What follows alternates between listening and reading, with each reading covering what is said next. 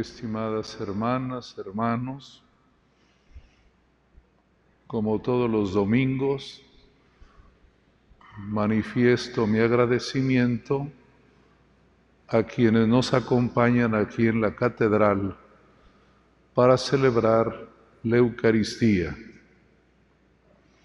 Esta Eucaristía que es para pedir por el pueblo de Dios.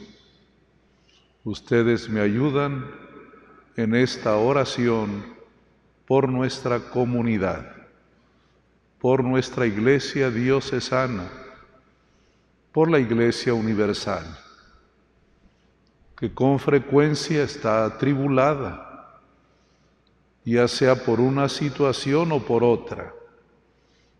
Ahora estamos muy preocupados por la sequía, por la falta de agua.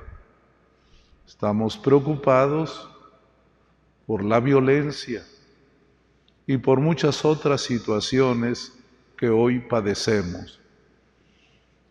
Nosotros, como seguidores de Jesús, primero hacemos oración, porque hay situaciones que se resuelven solo con la intervención divina.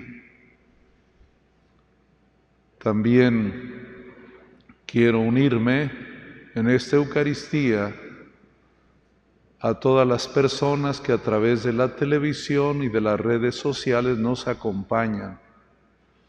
Tenemos presente a los enfermos, a los hermanos y hermanas que están en las cárceles, a todos aquellos que tienen grandes necesidades, a nuestros hermanos migrantes y a todos los que por alguna situación tienen un sufrimiento mayor.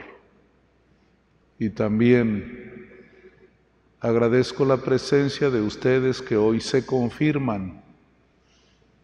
Muchos de ustedes están a punto de vivir su matrimonio eclesiástico.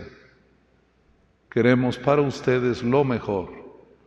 Encomiéndense a Dios para que su vocación y su misión la puedan vivir siempre con mucho amor. Hoy también en nuestro país celebramos el Día del Papá. Quiero felicitar a todos aquellos a quienes Dios les ha dado esa vocación y esa misión de ser papás. Papás biológicos, papás adoptivos, los que están vivos, los que ya nos dejaron, para cada uno nuestro afecto y nuestra oración. En este domingo la palabra de Dios nos propone una reflexión muy importante. Hay una pregunta que los apóstoles a través de Pedro respondieron, pero que siempre está la pregunta para todo aquel que se siente seguidor de Cristo. ¿Ustedes quién dicen que soy yo? Esta pregunta es también para ustedes y para mí. ¿Qué piensan acerca de Cristo? ¿Qué piensan acerca de la iglesia, de la comunidad cristiana? Por supuesto que para muchos de ustedes hay una distancia infinita entre Cristo y la comunidad cristiana, la iglesia. La iglesia que no soy yo, la iglesia que no son solo los sacerdotes, la iglesia que somos todos, ustedes y yo. Porque a veces cuando hablamos de la iglesia, se refieren exclusivamente a los obispos y a los sacerdotes. una mirada totalmente incompleta, porque no es así. Ustedes y yo somos la iglesia de Cristo. Por eso es muy importante saber quién es Jesús, porque de eso depende nuestra propia identificación. Un creyente, un católico, debe identificarse con Jesús. Ustedes y yo debemos parecernos a Él. La primera vez que se usó la palabra cristiano fue en Antioquía. Y dice el libro de los Hechos de los Apóstoles que la gente les puso ese nombre a los discípulos de Jesús porque se parecían a Él, se identificaban con Él. De allí la pregunta, ¿quién soy yo? Y la respuesta al principio fue a base de parecidos. ¿Te pareces a Juan el Bautista? ¿Te pareces a Elías? ¿Te pareces a alguno de los profetas? Es cierto, ellos tienen mucho parecido con Jesús. Y Jesús es un verdadero profeta. Así lo identificó la samaritana cuando le dice, veo que eres como un profeta. Efectivamente, él es el profeta número uno, dice el autor de la carta a los hebreos. Dios habló antiguamente de muchos modos y de diferente manera, pero ahora nos habló a través de su Hijo. Él es el portavoz auténtico de Dios nuestro Padre. Ninguno tiene la palabra más correcta y adecuada para decirnos lo que piensa Dios nuestro Padre como Él. Por ello para nosotros su palabra es la más importante. Por eso recurrimos a los evangelios para conocerlo. Pero también hay otro parecido muy peligroso. Pensaron que era un reformador revolucionario,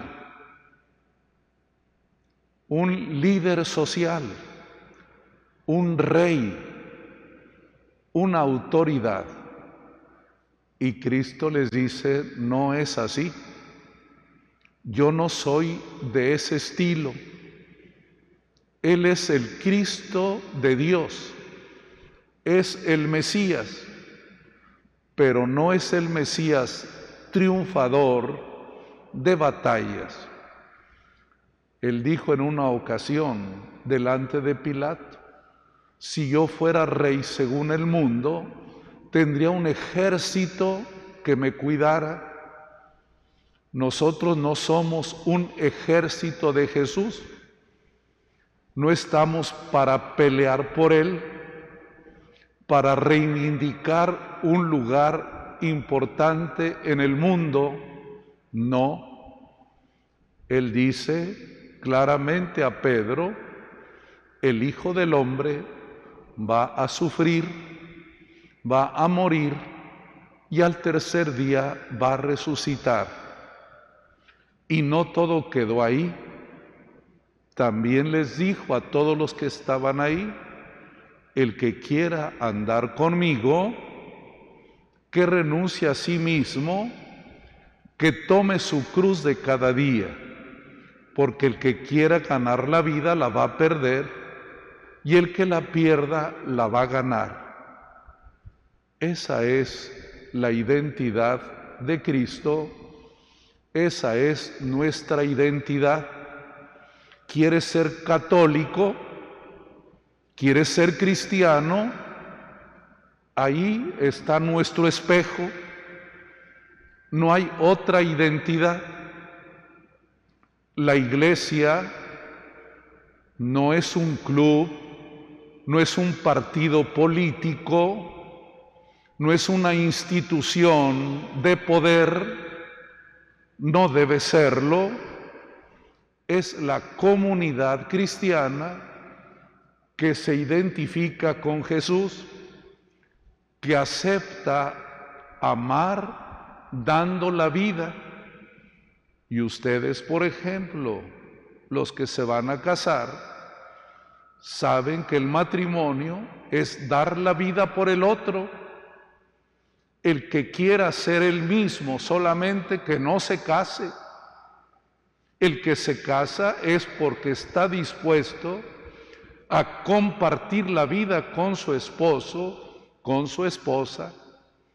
Así es el seguidor de Cristo. O se da o él se reserva para sí mismo las cosas. Si quieres ser discípulo de Jesús, no hay otro camino. Qué difícil para ustedes y para mí. Qué difícil para la iglesia la tentación de la comodidad, del poder y del triunfo, la tenemos todos. Qué difícil aceptar que nuestra vida sea a favor, esté al servicio de los demás. ¿Quién dicen que soy yo? ¿Quién dicen ustedes que soy yo? Es el Mesías de Dios pero no es el rey según el mundo, no es el exitoso según los éxitos mundanos.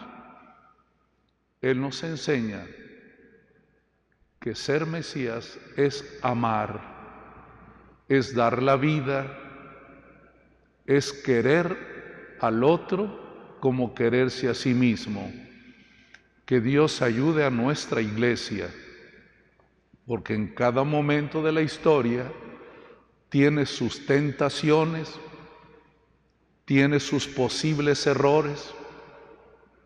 No podemos aspirar a una iglesia poderosa, a una iglesia combativa, sino solo a una comunidad cristiana que se identifica con el Señor Jesús. Que Dios nos bendiga y nos dé ánimo para resolver los problemas con caridad y servicio.